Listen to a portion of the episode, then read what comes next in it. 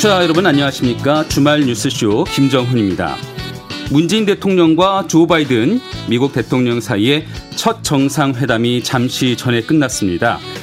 어, 이번 회담은 코로나19 백신 확보 방안 그리고 반도체 분야 협력 강화 또 미국의 새로운 한반도 정책 등 그야말로 한미 간 빅딜을 해야 한다는 점에서 큰 관심을 모았는데요.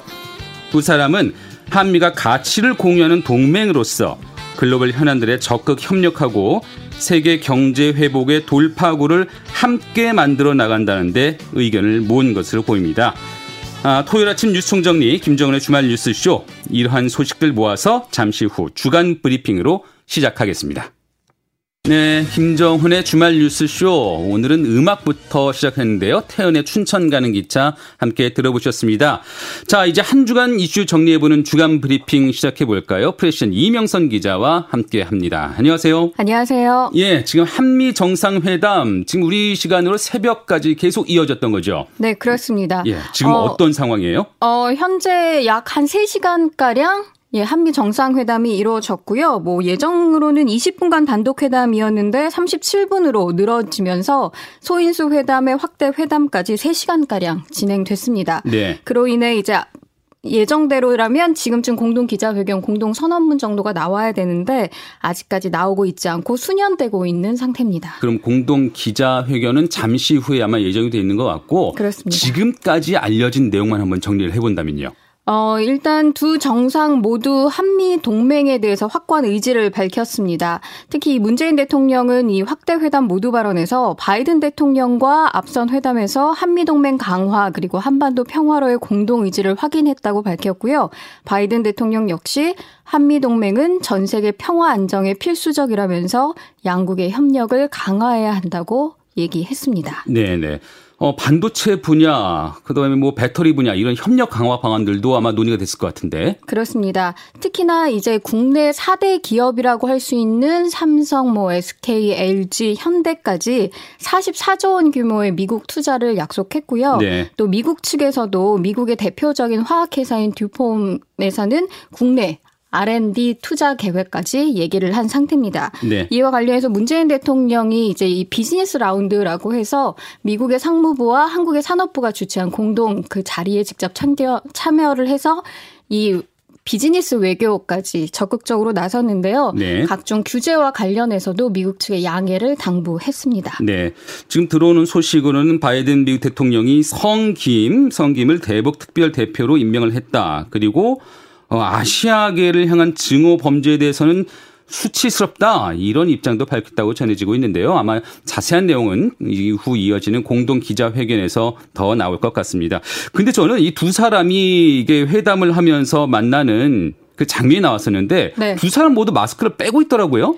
어, 문재인 대통령뿐만 아니라 조 바이든 대통령 그리고 양 옆에 배석한 주요 참모진들의 수행원까지 모두 마스크를 쓰지 않은 채 회담을 진행했습니다. 네. 특히나 이제 이에 앞서서 진행된 이제 어 바이든 대통령의 이은 부대통령이죠. 이 해리 카멀라 해리스 부대통령과도 문재인 대통령은 마스크를 쓰지 않은 채 이야기를 진행을 하는 모습을 보였고요. 네. 그리고 앞서서도 또 한 차례 다시 한번 바이든 대통령과 진행됐던 한국전에 참전했던 용사에게 명예훈장을 수여하는 자리도 있었거든요. 네네. 그 자리에서도 역시 마스크를 쓰지 않은 채 특히나 그 태역 장군과 함께 찍은 가족 전체 사진에서도 모두가 마스크를 쓰지 않은 모습을 보였습니다. 아마 그 당사자들이 모두 백신을 맞았기 때문이기도 하고 그렇습니다. 또 이제 코로나19를 우리가 충분히 이제 극복할 수 있다, 이겨낼 수 있다, 이런 메시지를 보여주려는 것이 아닌가 하는 생각도 좀 들어요. 네, 미국의 입장에서는 이번에 이제 마스크 없이 회담을 진행하는 여러 모습들을 보여주면서 그만큼 음. 방역에 자신감을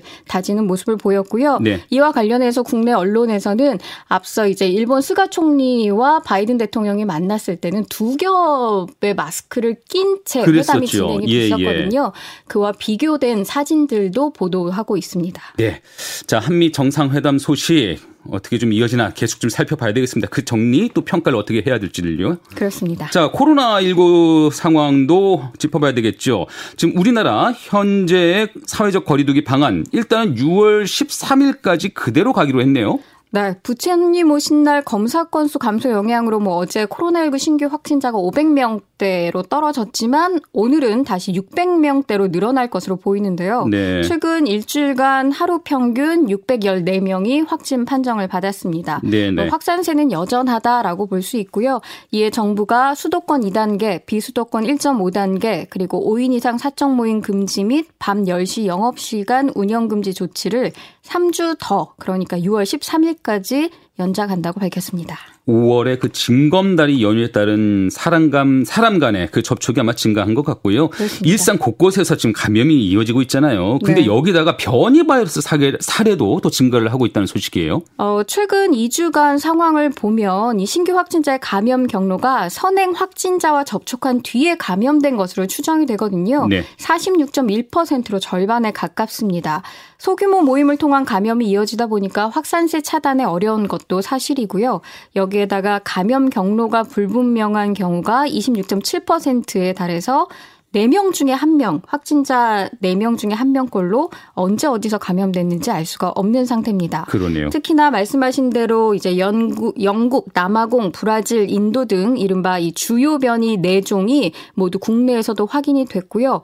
총 1,113명이 이 같은 변이 바이러스에 감염된 것으로 확인됐습니다. 자, 이제 코로나19 백신 그 예방 접종 상황도 짚어봐야 되는데 최근 그 백신의 추가 물량들이 좀 들어온 만큼 어떻게 좀 접종 속도가 좀 빨라지나요? 당장 오늘부터 75세 이상 어르신과 노인시설 이용 입소 종사자 대상 화, 대상으로 이제 화이자 백신 신규 1차 접종이 전국 예방접종센터에서 재개됩니다. 네. 또 65세 이상 74세는 다음 주 목요일인 27일부터 60세 이상 64세는 6월 7일부터 백신 예방접종이 시작되고요. 어, 이렇게 이제 백신 수급 물량이 차츰차츰 도착하면서 백신 예방 접종의 어떤 퍼센트도 점점 올라갈 걸로 보는데요. 현재까지는 7%대에 머무르고 있습니다. 네. 이와 관련해서 이제 6월 1일부터는 요양병원 입소자와 면회객 중에 어느 한쪽이라도 이제 백신 접종을 두 차례 그러니까 최종적으로 완료한 뒤 2주가 지난 경우라면 대면 접촉이 가능해집니다. 아, 그래요? 예, 예. 그동안 답답하셨던 분들 많거든요. 네. 예. 자, 근데 이런 가운데 국내에서 돌파 감염이 처음으로 확인됐다 이런 소식이 있어요. 이 돌파 감염이 뭔가요? 어, 앞서 얘기한 대로 2차 접종, 그러니까 백신 접종을 최종 완료했는데 이후에 코로나에 감염된 사례를 돌파 감염이라고 합니다. 그러니까 백신을 두 차례 다 맞고 몸에 이제 항체가 있다고 생각을 했는데 네. 아니었어요. 그렇습니다.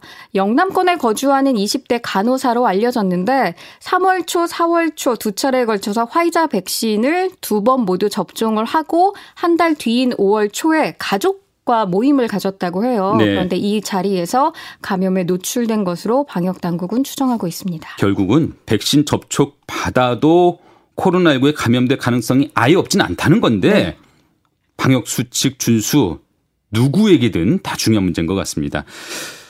자, 그리고 코로나 교차 접종이 면역 효과를 높인다는 연구 결과가 해외를 중심으로 꾸준히 나오고 있는 가운데 네. 한국 접종 당국도 백신의 그 교차 접종 임상 시험에 나서기로 했다는 소식도 있네요. 네, 만약에 아스트라제네카 백신으로 1차 접종을 완료한 상태라면 두 번째는 화이자 백신으로 접종을 하는 이런 방식의 임상 시험을 진행한다는 얘기입니다. 네. 어, 국내에서도 이제 외국의 사례를 참고해서 면역 효과가 얼마나 있는지 이 대조군과 비교하는 방식으로 진행된다고 합니다. 네. 특히 이제 최근 들어서 백신 수급 문제가 계속 지적되고 있었는데 미국 제약사 모더나가 개발한 코로나19 백신이 국내에서 네번 번째로 수입 품목 허가를 받아서요. 아무래도 이제 백신 수급 문제에 대해서는 전보다는 조금 더 원활해지지 않을까, 않을까? 네, 예. 기대가 됩니다.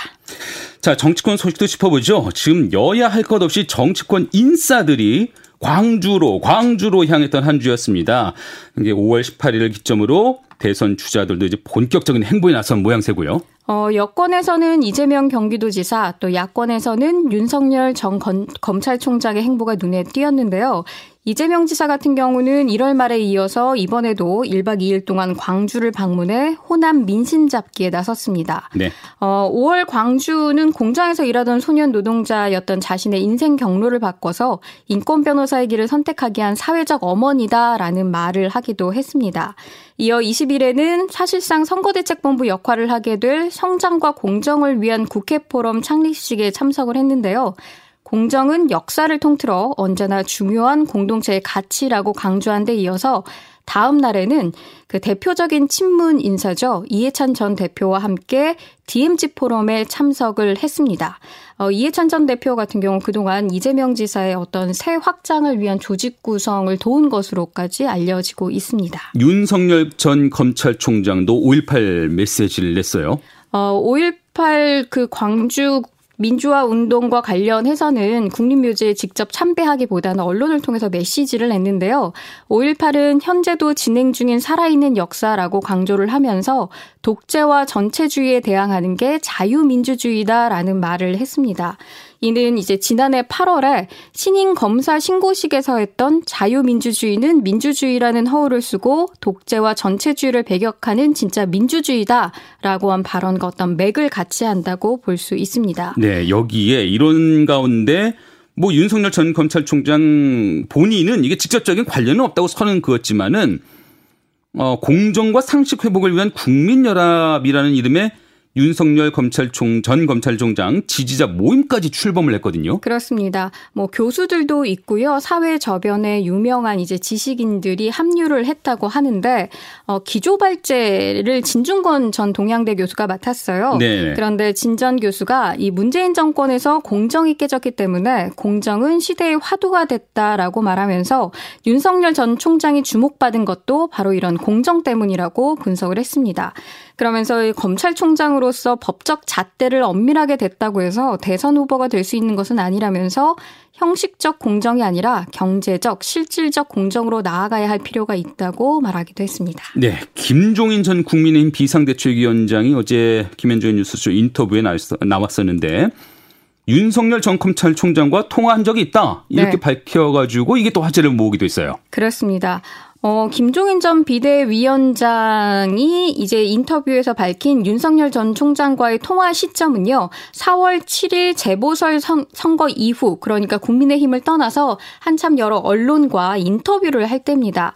특히나 이 같은 이제 언론 인터뷰를 통해서 윤석열 전 총장에 대해 공정이라는 시대 정신을 상징하는 인물이라고 아주 긍정적으로 평가할 때였거든요. 그래서 그 무렵부터도 두 사람이 접촉이 있었느냐, 어떻게 만났느냐, 어떤 대화가 오갔을 수가 있겠느냐, 여러 가지 관측들이 많았었거든요. 네. 그런데 이제 지금쯤 김 박종인 위원장이 그 같은 사실을 밝힌 겁니다. 네. 그러면서 이제 뭐 몇 분 후에 전화가 올 테니 받아주십시오라는 말을 한 사람이 있었다고 하고 그 말을 듣고 전화를 받았더니 언제 시간 되면 만나자 음. 이런 얘기까지 했다고 합니다. 네.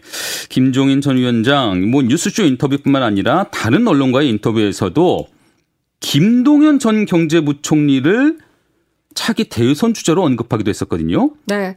어, 김동연 전 부총리 같은 경우 여야 모두 정치권의 러브콜을 받고 있는데요. 특히나 최근에 복지 문제와 관련해서 직접적인 목소리를 내기도 했습니다. 어, 지난 20일 자신의 페이스북에 현금 복지보다 기회 복지다라는 자신의 어떤 정책 노선을 사실상 제안을 했는데 네. 기회복지라는 것에 대해서는 더 많은 기회, 더 고른 기회를 만드는 것, 또 기회의 양적 확대와 질적 개선이다 이렇게 정의를 했고요. 결국 양극화, 사회 갈등, 공정의 문제도 기회의 문제와 연결되며 복지국가 건설은 우리가 모두 함께 만들어 가야 할 방향이고 그 핵심이 소득 수준이나 복지 수요에 관계없이 현금을 나눠주는 것이 아니라 기회 복지에 투자하는 것이라고 주장했습니다. 네. 말씀하신 것처럼 김동연 전 부총리 여야 모두한테 지금 러브콜을 받고 있다는데 여권에서는 이광재 의원이 김동연 전 부총리와 교감하고 있다 이렇게 발언을 했어요. 네, 이광재 민주당 의원 같은 경우 본인도 차기 대권 도전 의사를 밝힌 상태입니다. 그런데 최근 이제 다른 라디오 프로그램에서 출연해서 김동연 전 부총리의 야권 합류설에는 일단 선을 그었습니다. 그러면서도 민주당이나 이광재 본인과 함께할 수 있느냐라는 질문을 받고는 두고 봐야 할 일이라고 여지를 남겼습니다. 우리도 두고 보죠. 자, 6월 11일 열리는 국민의힘 전당대회 소식도 짚어보겠습니다. 일단 대진표는 완성이 됐어요.